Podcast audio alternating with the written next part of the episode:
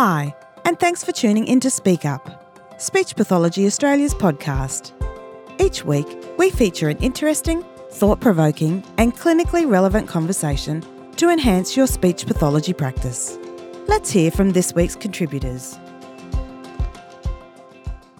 Hi, and welcome to this week's Speak Up conversation. I'm Laura Caire, Speech Pathology Australia's Senior Advisor, Mental Health and Trauma, and I'm recording today from the lands of the Bunurong people of the southeastern Kulin Nation. As a mental health speech pathologist, I have spent many years supporting individuals to meet their social communication goals. Like many speech pathologists out there, I've been reflecting on my practice in the light of the neurodiversity movement and am privileged to be speaking with Kate Mulheron today about the experience of moving into neurodiversity affirming practice. I met Kate at the NDIS and Mental Health Conference earlier this year when she helped out um, at the Speech Pathology Australia exhibition stand. We got talking about trauma informed practice and how this benefits everyone, especially those who are neurodivergent. Kate's deep connection with her neurodivergent clients has led her to advocate for a shift to inclusive and affirming practices across her workplaces, in private practice, as well as for a school for specific purposes, with an emphasis on teen mental health. Her passionate interest in the area eventually led to her own realization she has been a high masking autistic woman this whole time, and she uses her lived experience to drive her advocacy.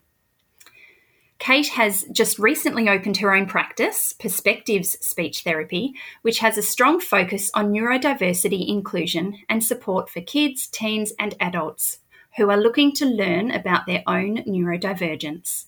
You can find her at Perspective Speech. That's P E R S P E C T I V E S S P E E C H dot com. Welcome, Kate. Hi, Laura. Thank you very much for having me. Um, I'm speaking to you from Bidjigal land um, and really happy to be here. Thank you. Terrific. Okay, so just to get us started, um, and for those not as familiar with this topic, uh, can you just um, explain the difference between neurodiverse and neurodivergent? Mm-hmm.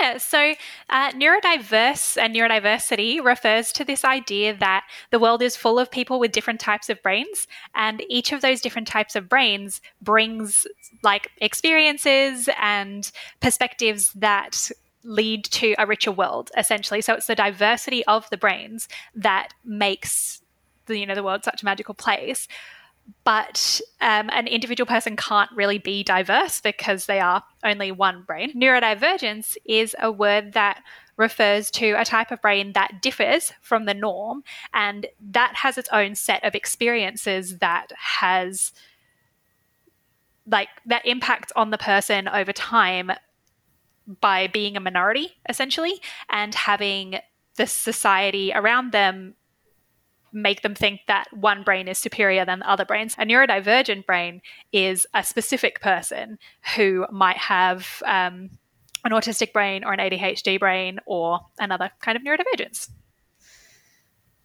Thank you for explaining that, Kate. So, what is meant by the term ableist, and what are some examples of ableist practices? Yeah, essentially, ableism is the idea that having a neurotypical or like a non disabled take on the world is the way that a person is supposed to be, and that disabled people or neurodivergent people, if you prefer that, um, are should try to live up to being neurotypical and able bodied, and they should aspire to change themselves so that they can reach these um, so that they can reach these expectations. And so, in speech therapy, that could look like um, having therapies that perpetuate neurotypical social skills. So, it could be teaching little kids how they're supposed to play with their toys, or teaching people about basically how to mask, which in the neurodiversity affirming movement, we know masking is when you are trying to hide your neurodivergence so that you can pass as a neurotypical person in society. Um, but the thing that happens with those types of therapies and those types of expectations on neurodivergent people is that they're never going to be neurotypical. They are always going to be neurodivergent. And that's as it should be, in my opinion. Um, so when you are trying to teach them all of these skills, what you're really trying what you're really teaching them to do is to hide their true self, which takes a lot of effort and has mental health implications because it leads to this feeling of shame around being your true self and you have to hide your true self true self out of um, shame essentially. And then that turns into a spiral of not being able to be your true self. Sometimes it can lead to forgetting who your real self would even be underneath all of the masking. Um, so when we talk about ableist practices it's that um, examples might be um, if a kid is trying to learn to read and they would enjoy stories and you think that learning to read would be a good goal for them but they just can't sit at a table um, and they don't really like adult-led activities. Maybe that makes them feel really anxious or maybe it makes them feel not listened to or invalidated. But a lot of like in my experience i spent ages trying to get my kids to sit at a table so i could teach them to read. And then ever since I've been trying to unlearn this, I've been able to teach these kids to read on the floor, like by following their lead, by following their interests, by getting the words that I want them to read into a game. And it's completely changed the way the practice looks.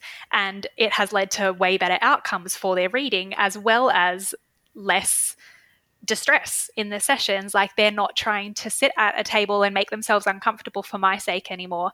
And yeah they are they're not having to put themselves out completely but they're still managing to meet their goals which is really lovely. Perfect. Thank you. So uh, in contrast to ableist practice what is neurodiversity affirming practice? So, neurodiversity affirming practice is a type of like a philosophy that underlies people's therapies, or um, it's the same with teaching and um, even parenting, is that they're not trying to change the neurotype of the person. They're not trying to make their client or their child that they're working with into something that they're not and they are respecting and validating and making sure that the kid or the person that they're working with always knows that their lived experience is probably like their lived experience is accurate, that their needs are valid, that they have insights that are valuable to the world rather than having people be subtly reinforced with this idea that they aren't good enough and they need to change. What can tend to happen with people who are told um, that the majority rules approach is accurate is that they can start to doubt their own experiences. They can start to doubt their own abilities and they start to doubt the validity of their life essentially. For example, if a little kid is continually told, oh, it's not that loud, oh, it's not that loud, then the person who legitimately is hearing something that is too loud for them starts to think to themselves, like, is it just me? Like, if they say it's not too loud, I guess it's not too loud. But it is but having that mismatch can be really damaging to people's mental health because then they can't trust their own experiences anymore and they can't trust that they are um, that they know what's best for themselves. They can't trust that they can yeah they can't trust their own senses and that is the kind of thing that comes through in um, non-neurodiversity affirming therapies is that we can accidentally perpetuate things like that that lead to the poor mental health outcomes for people who aren't able to then um, advocate for themselves because they don't trust that what they're advocating for is legitimate and it becomes this whole cycle which is what leads to the uh, one of the things that leads to the poor mental health outcomes for neurodivergent people. And that's why I think it's really important that we are, as a community, talking so much about neurodiversity affirming practice because it's one of the things that's going to stop this cycle for neurodivergent people. And I just think that's really important. Mm, absolutely. So, why are speech therapists starting to shift away from ableist practice and towards being neurodiversity affirming? There are a few reasons. I think the main one just comes down to unlearning a lot of the um, assumptions that we have been taught over many years and that research is still perpetuating to a certain extent about the abilities and the needs of neurodivergent people. Um, but on a practical level, um, moving towards a neurodiversity affirming approach in your sessions can lead to things like um, clients getting less anxious in sessions and getting less dysregulated in the moment, which is makes for a much more pleasant session. It makes for the kids having a more pleasant life and it also helps them meet their learning goals because kids can't really learn when they're scared so if we're trying to scare people or shame them into doing the activities that don't align with them, then we're not actually able to get the best therapy outcomes for them. Um, and that leads to missing valuable learning opportunities as well.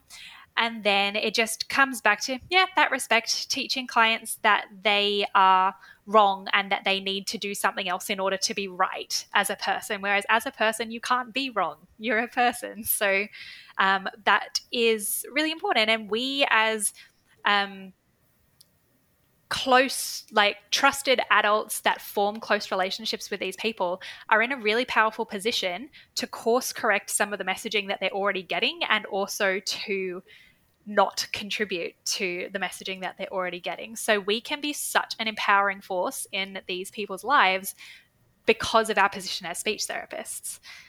Um, so that's, I think, the underlying reason why the community is starting to shift towards a more neurodiversity affirming practice. It all really just comes down to respect and trying to be like the kindest version of ourselves and have the best therapy outcomes for our clients. Mm, lovely. I loved how you you described that, the kindest version of ourselves.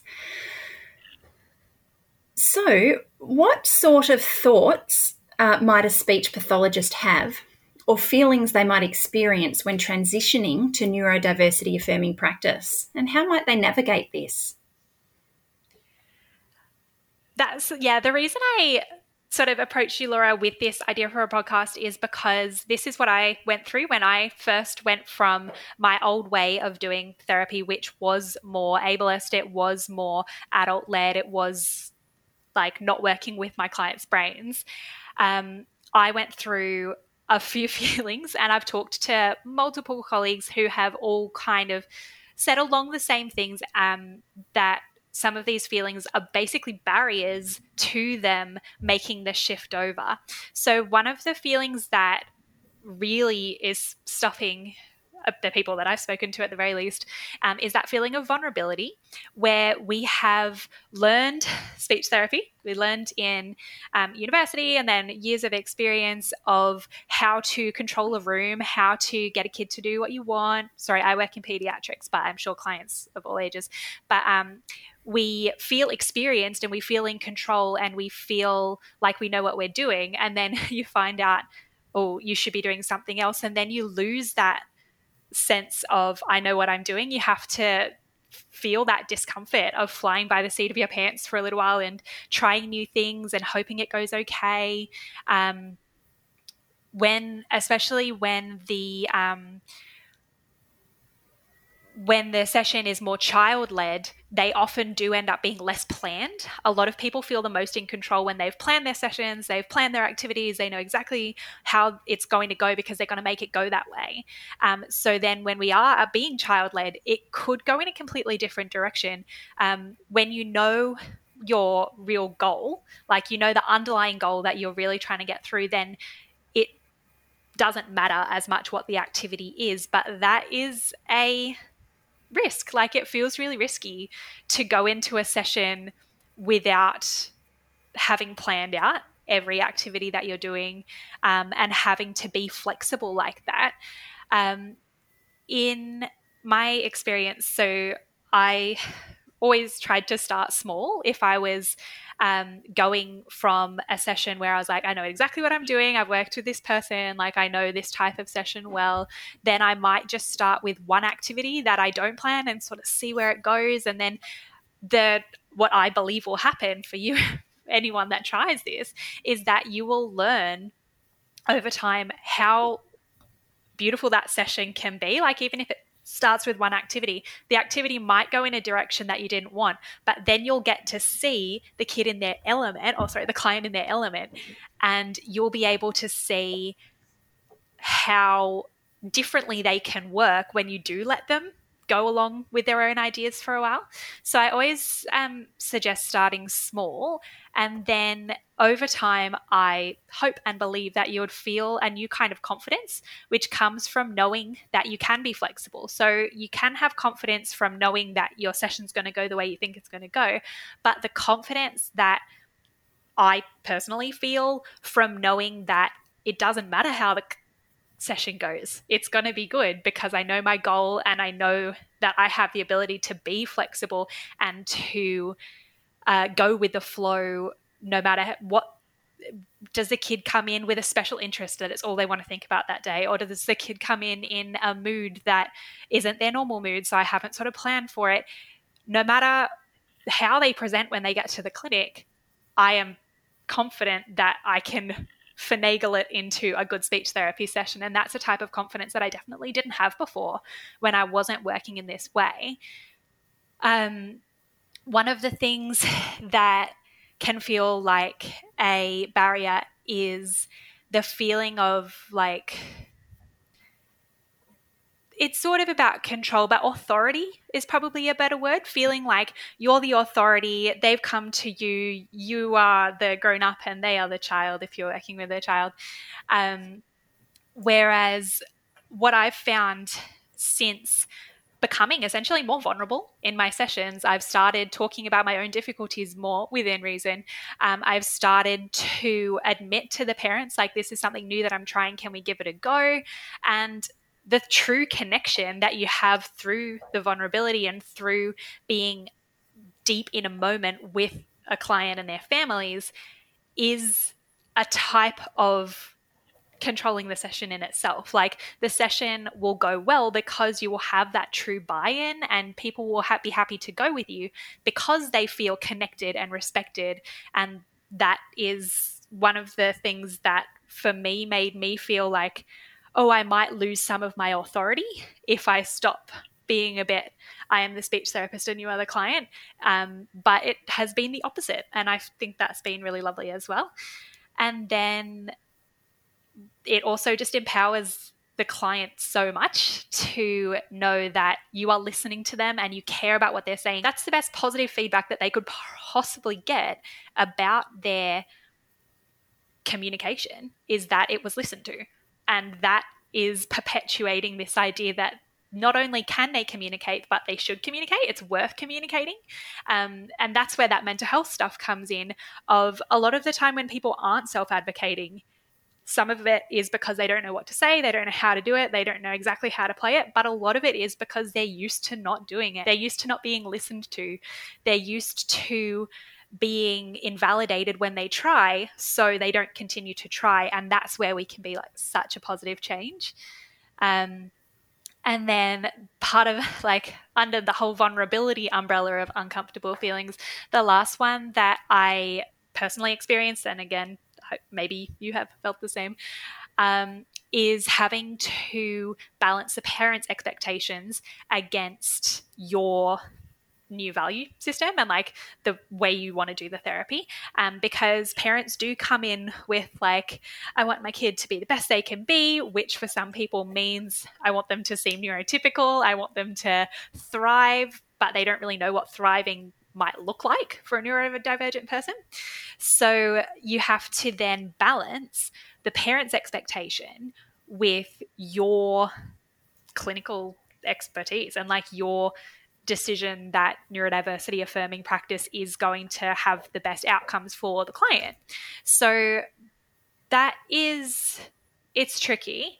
It involves um, shifting the goals a little bit from just working with the client about neurodiversity. Like I, I talk a lot about neurodiversity education to the clients, but then also to their parents as well. It does involve sometimes slowly, sometimes they're on board straight away, but often slowly dripping in this idea of like, let's try a different way, let's go slow, let's do it as an experiment. I often frame it that way so that the parents just get on board a little bit. And then, like I said earlier, they'll see how great their kid can be when we are like following their child's brain essentially.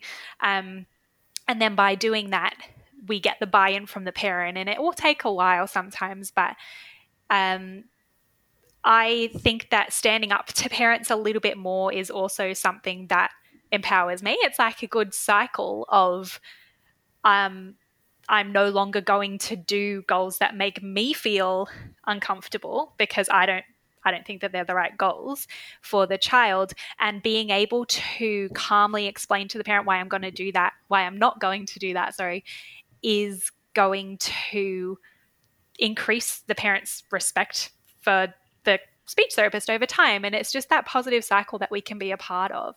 So that's the first feeling that I've discussed with quite a few of my colleagues is that feeling of vulnerability. Yeah. Um, just I'm just reflecting on. Thank you for all of that. The bit, um, you know, about the confidence of, of, speech pathologists and thinking, oh, what am I going to do now? And oh, going with the flow. It's a little bit scary. I don't really know what I'm doing. And I guess it, it makes me wonder if it's sort of less about what you do in the session and more about how you are with the mm. with the mm. client and it's sort of this set of values or principles that you bring with you and you think, okay, I want to be kind, I want to be accepting, I want to be child led, I want to give them ample time to talk, I want them to feel listened to. And so then by keeping those principles in mind, it, it can sort of take the pressure off, can't it? And yeah. so no matter what happens, you think, oh, as long as I'm being this mm-hmm. type of therapist that I want to be, that will naturally lead to these sort of positive neurodiversity affirming outcomes.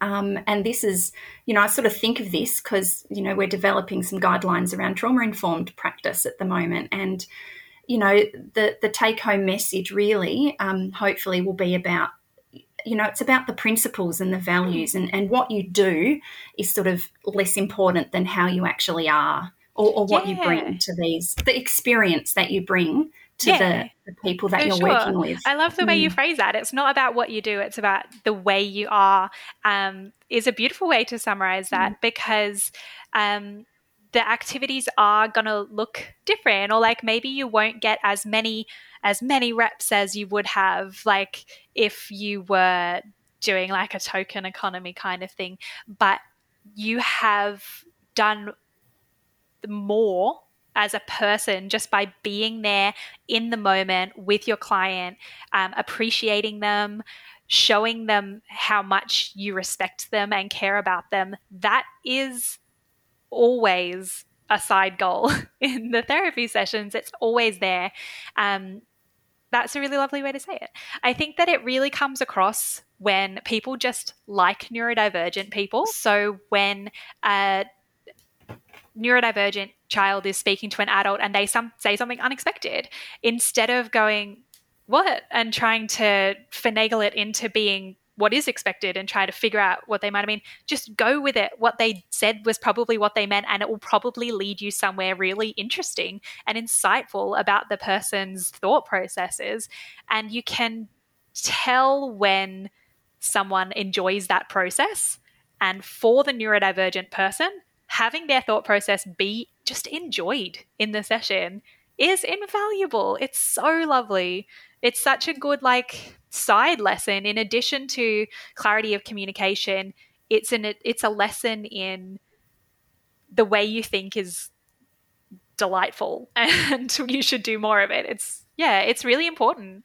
Um my kids I tend to work with quite a few teenagers now, so they are and even younger kids, but the really deep conversations I've had recently have been with teenagers, and they know. They know when they are being managed and they know when they're being appreciated. And I love the way you said, yeah, it's not about what you do, it's about how you are. They will pick up on that like 100%. And that's beautiful. I love that about mm-hmm. the ability to connect with people in speech therapy sessions is my favorite thing about the entire profession. So, yeah, love it. And we also know, of course, that that you know collection and um, the connection and relationship is the foundation for safety as well, isn't it? And feeling mm-hmm. safe. And a kid's not going to be able to engage in those high level sort of therapy tasks if they're not feeling safe and connected to you. So. Mm. Yes, it all, it ties in yeah. all very nicely. It all, it all yeah, comes together yeah. to be being with effective. as opposed to the doing. Yeah. yeah. And delighting in for mm-hmm. sort of mm-hmm. this circle of security language. Yeah. Yeah. Um, so, what are some other feelings that uh, speech pathologists might experience when, you know, um, thinking about their practice and, and how they might like to transition into something that's more neurodiversity affirming? Yeah, the next one that definitely happened for me is guilt. Um, when before I learned about all this neurodiversity affirming practice language and um, the sort of practical tips and that kind of thing, I already had a pretty firm feeling of discomfort when I was trying to get a neurodivergent person to do something that they weren't comfortable with. Um, I was already feeling a lot of cognitive dissonance that I was shoving down because I thought, this is what you're supposed to do. This is what we were taught in uni. This is what um, has worked that's got air quotes for people. Um, this is what has worked in the past. This is how I have to be to meet the kids' goals. Um, so the years that I was doing that, I wasn't comfortable. The kids weren't comfortable, um, but it was what you are told to do. It's what you are trained to do, and it's what society tells you is the most helpful thing for disabled people. Um, so when I finally learned all of this language around neurodivergence and neurodiversity and um, that there was another way that you could still be an effective speech therapist, I did put it off for a little while because to admit that I like to admit that this new way could be kinder and better would mean admitting to myself that what I had been doing previously probably was harmful and it wasn't the most pleasant for the people in the situation. Um, because kids do get dysregulated a lot more easily in those types of sessions um, and they like i I can't. I was trying to think the other day. I can't even remember the last time a client got truly dysregulated and upset in one of my sessions because I just wouldn't think to put them in those situations anymore. But back when I was first learning about this, I was a bit paralyzed by the guilt that I felt that I had previously put someone in a situation where they were so uncomfortable that they cried. And that feeling of discomfort led me to do that for an extra, at least a few months before I was before I, I guess I had the space for myself and I had the time to process what it meant for me to go, actually, I don't want to keep doing this, then I had to process that I probably had, you know, done harm in the past.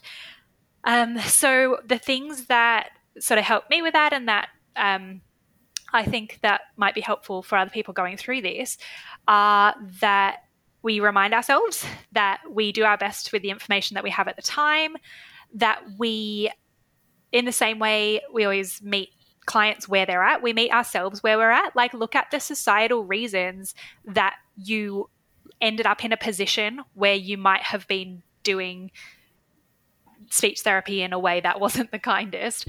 Um, it's a systemic issue. Um, the overarching societal stigmas, the research that is being put out, the way that we're still taught to um, have adult led sessions in professional development and in uni. Um, it all of this perpetuates that mindset that leads to us thinking that we're doing the right thing when we are having adult led therapy sessions and um, ableist therapies, essentially. Um, that's why we just have to be really kind to ourselves in this process and know that an individual person within a problematic system is not the problem because you were doing your best with the information you had at the time. And that's what I kept having to tell myself. Um, and then that self forgiveness is what led me to be able to try new things. And then I got to see the benefits of that. And it all sort of spiraled positively from there. Um, one of the feelings that I did feel around guilt was defensiveness. So a little bit of if someone tried to tell me that I wasn't being a good speech therapist, I would immediately clam up. I would try to, you know, we try to be reflective all the time, but it's hard to hear that feedback. Um, but I think that the real strength is in not letting the unpleasant feelings stop you from moving to something that would lead to less cognitive dissonance for you, in addition to nicer sessions for the kids. You don't have to sit with as much discomfort in the future, and knowing that that feeling is available to you to take, where you get to still have your neurodivergent clients meet their goals, but you don't have to feel like you've pressured them or anything like that is available to you. And that's just like knowing that that is an option, but you do have to sort of go through a little bit of discomfort to get there. Um, so, yeah, I hope that some of these self forgiveness strategies, or at least knowing that you're not alone, can help. Like, obviously, I have a bit of an agenda in that I would love to help you to get to a point where you can be more neurodiversity affirming, but don't beat yourself up. If any listeners out there are beating themselves up, we've all been there, and it's not our fault that we've all been there. It's it's part of a bigger system. Um, the other thing about the discomfort from the confronting information and the guilt is that I needed that to propel my action um, because when I didn't feel guilty enough, I was able to keep going with the um, ableist speech therapy practices. But once I got to that point of feeling a bit too guilty to continue, that's when the shift started and in my opinion, it was a very positive shift. I much, much, much prefer my sessions now, and I feel a lot better about them. Um, I am very confident that their kids are having better outcomes. So I think that the confronting feeling and the discomfort is not pleasant, but it can be used for a positive purpose. Thinking about the cognitive dissonance that is often felt when we are doing ableist practices, but um, so much of it comes back to a lot of speeches tend to be perfectionists. We're trying to do such a good job. And then that's one of the self forgiveness strategies, I think, is knowing where I come from with my need to do a good job. When I was doing those ableist speech therapies, I was feeling pressure from the parents. I was feeling pressure from my boss to do a good job. I was feeling the ghosts of my university lecturers who I wanted to think that I was a good speech therapist. Um, so there's a lot of pressure to do a good job and then com- combining what you have been told a good job is with your internal pressure to do a good job. Of course, that leads you to do the ableist therapy practices that you have been told to do. So if you are feeling that way, then know that you're not alone, but also know that you're not a bad person for doing ableist therapy practices because I felt like I was, and I don't know if anyone else feels that way, but if you do, like I hope that at least one person today can I can tell you that you're not. But I, when I first learned about um, the damage that we can do as speech therapists who are perpetuating ableist agendas through our therapies and teaching people to mask and teaching people that they have to make themselves uncomfortable in order to please others, then I felt like a monster when I first read all of that.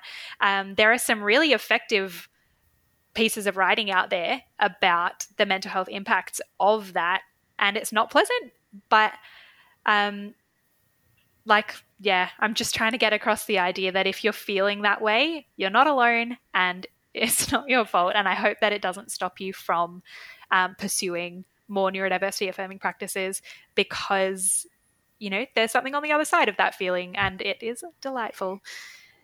Mm. So you've talked about vulnerability, guilt. What's something else speechies might feel? Yeah, the last one that I thought of is hopelessness. So the feeling when you know what you're doing and you have a whole set of practices and then you know you learn that you have to stop what you're doing but you don't know what it looks like to do something else so i was paralyzed by that feeling of like stop what you're doing you can't do that but I didn't know what it looked like to do something else. And that's where we are in such a like a new age of the amount of resources that are out there now has blown up in the last few years, which we're so lucky for because now there are um, places where we can see examples of what it would look like. There's a fantastic Facebook group. Um, the Australian Speechies discussing neurodiversity affirming practice Facebook group. Um, you can post a question like, here's what I'm currently doing what do I do? And people will give non judgmental answers um, because it's really obvious when people are trying to learn and trying to do better. So now there are people available and they're making themselves available, including me. like, I. I try to make myself available to anyone who is trying to incorporate neurodiversity affirming practice in a way that doesn't induce guilt and meets people where they're at because that's amazing. It's brave and it's great to, to do that. Um, so there's a Facebook group, there's a bunch of organizations out there that are providing free resources. Um, the NeuroWild um, Instagram account, and they have a Teachers Pay Teachers account, I believe, as well. And Adina Levy has courses on this. Um, there are resources from, for example, Autism Level Up has some free resources.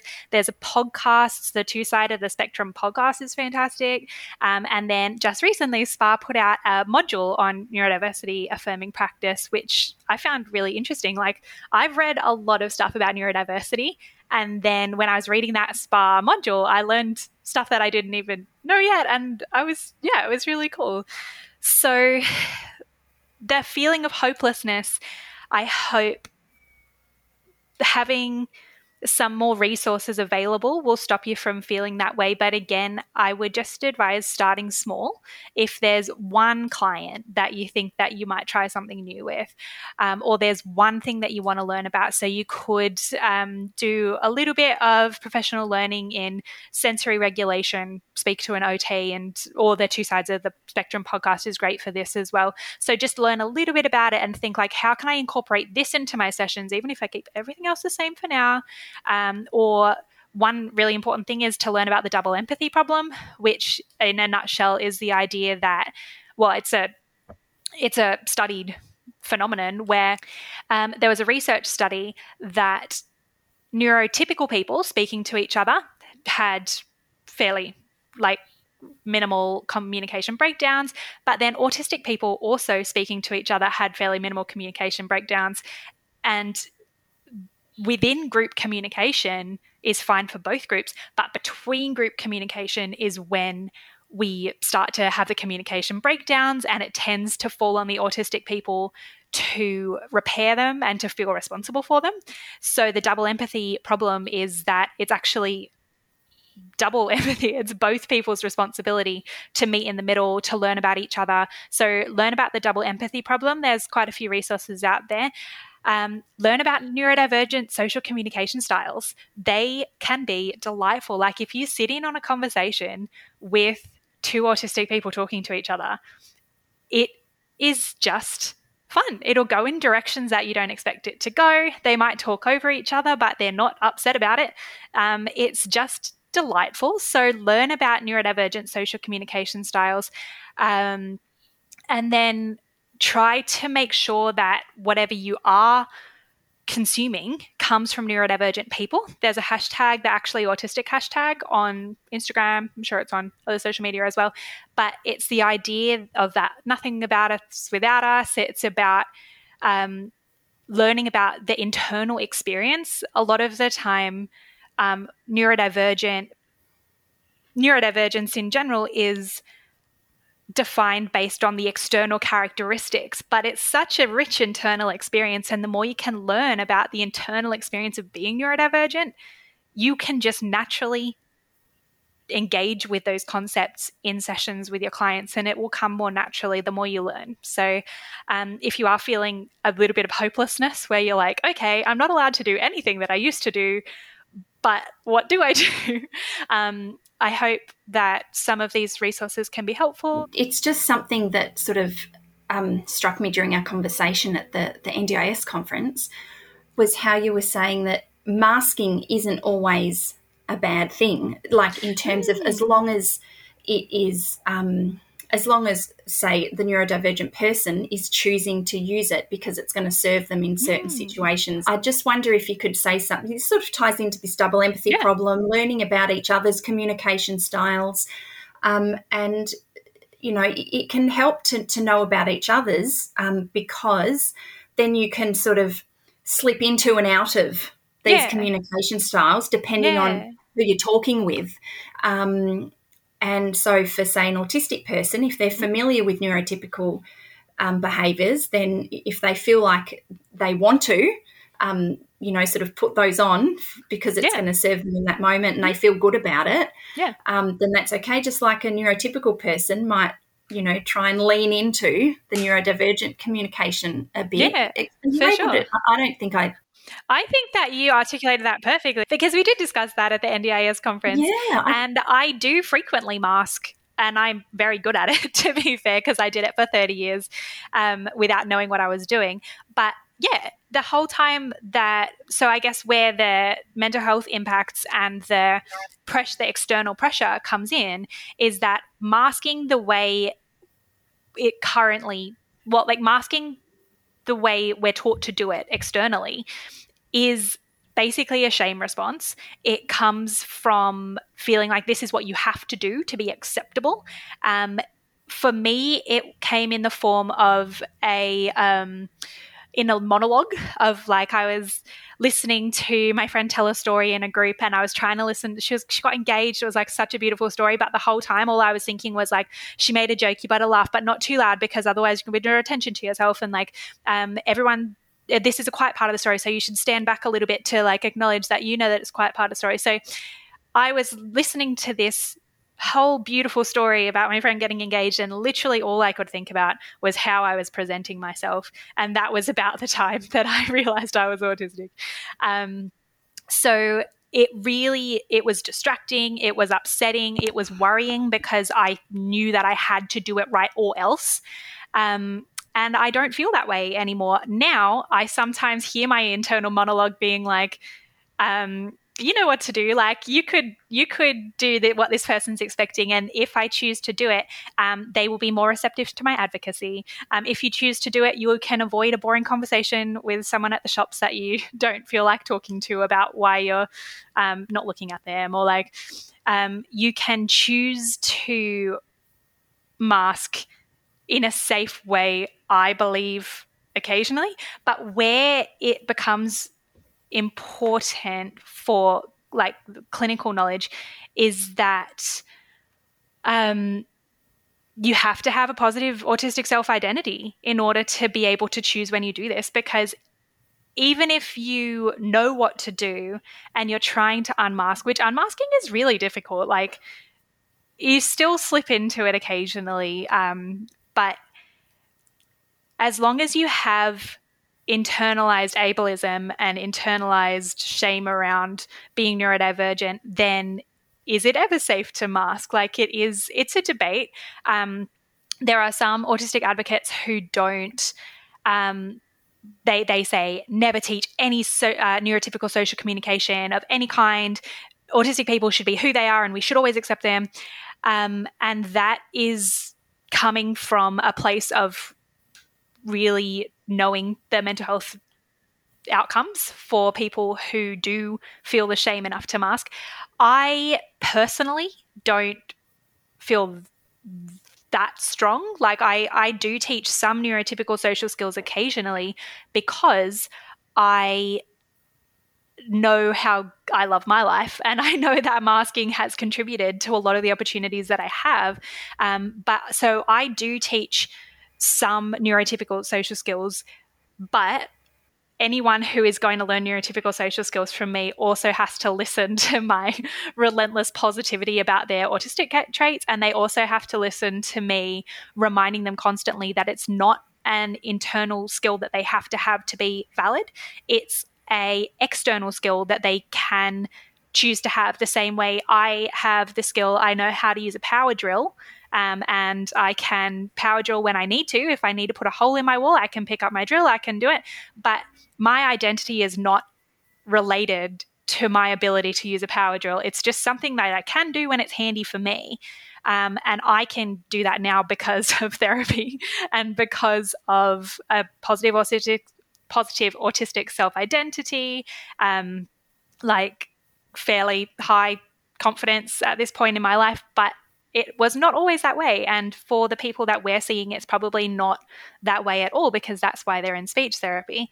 So there's debates, like there's definitely levels to do it. But I think that the main thing that comes across, like you say, it's not about what you do, like do you teach neurotypical social skills or not? It's about how you are. Are you telling people that they need to be more neurotypical with your actions, with your responses, with just the way you are in the room with them? Or are you telling them that they're fantastic the way they are, but if they want to learn this extra skill, you can show them how it would work and they can choose what they want to do with it. They get to choose when they want to use it. They get to choose when it's worth it to them, they need to know the pros and cons. They need to know that it will be tiring, like it's physically tiring to mask. Um, they need to know that it will reduce the authenticity of their communication. But some communications don't deserve authenticity. Um, they don't need authenticity if it's just a chat with someone you don't care about enough. So they need to know the pros and cons so that they can choose when to do it, but it all has to sit on top of a positive autistic or neurodivergent self identity. And all of that sits on top of all the other stuff that we've talked about um, in the speech therapy sessions. So I hope that, yeah. I mean, that's my take on it. Um, but everyone, like all autistic people, will have a different level of what they tolerate. And uh, in terms of teaching neurotypical social skills. And again, it just comes down to some people can teach them because it comes across that they love autistic people, and some people shouldn't teach them because it does not come across that they love autistic people. And that is something you can't really teach. It has to come from within. But coming from within, again, will come from taking these actions that we've talked about. Mm, amazing. Thank you, Kate if anyone is feeling stuck, I'm happy to chat, honestly. Like, I really love talking about this stuff. And I think it's important. I think that anyone that is taking steps to make themselves uncomfortable for the sake of making the world, in my opinion, a better place, a more diverse place, for the sake of making the clients and the people in their lives um, feel safe and validated, like, that's amazing and i respect that so much and it is uncomfortable but i think that people that make themselves uncomfortable for a good cause are the people that i want in my life. Like that's a, just amazing traits. So well done to anyone that is doing it.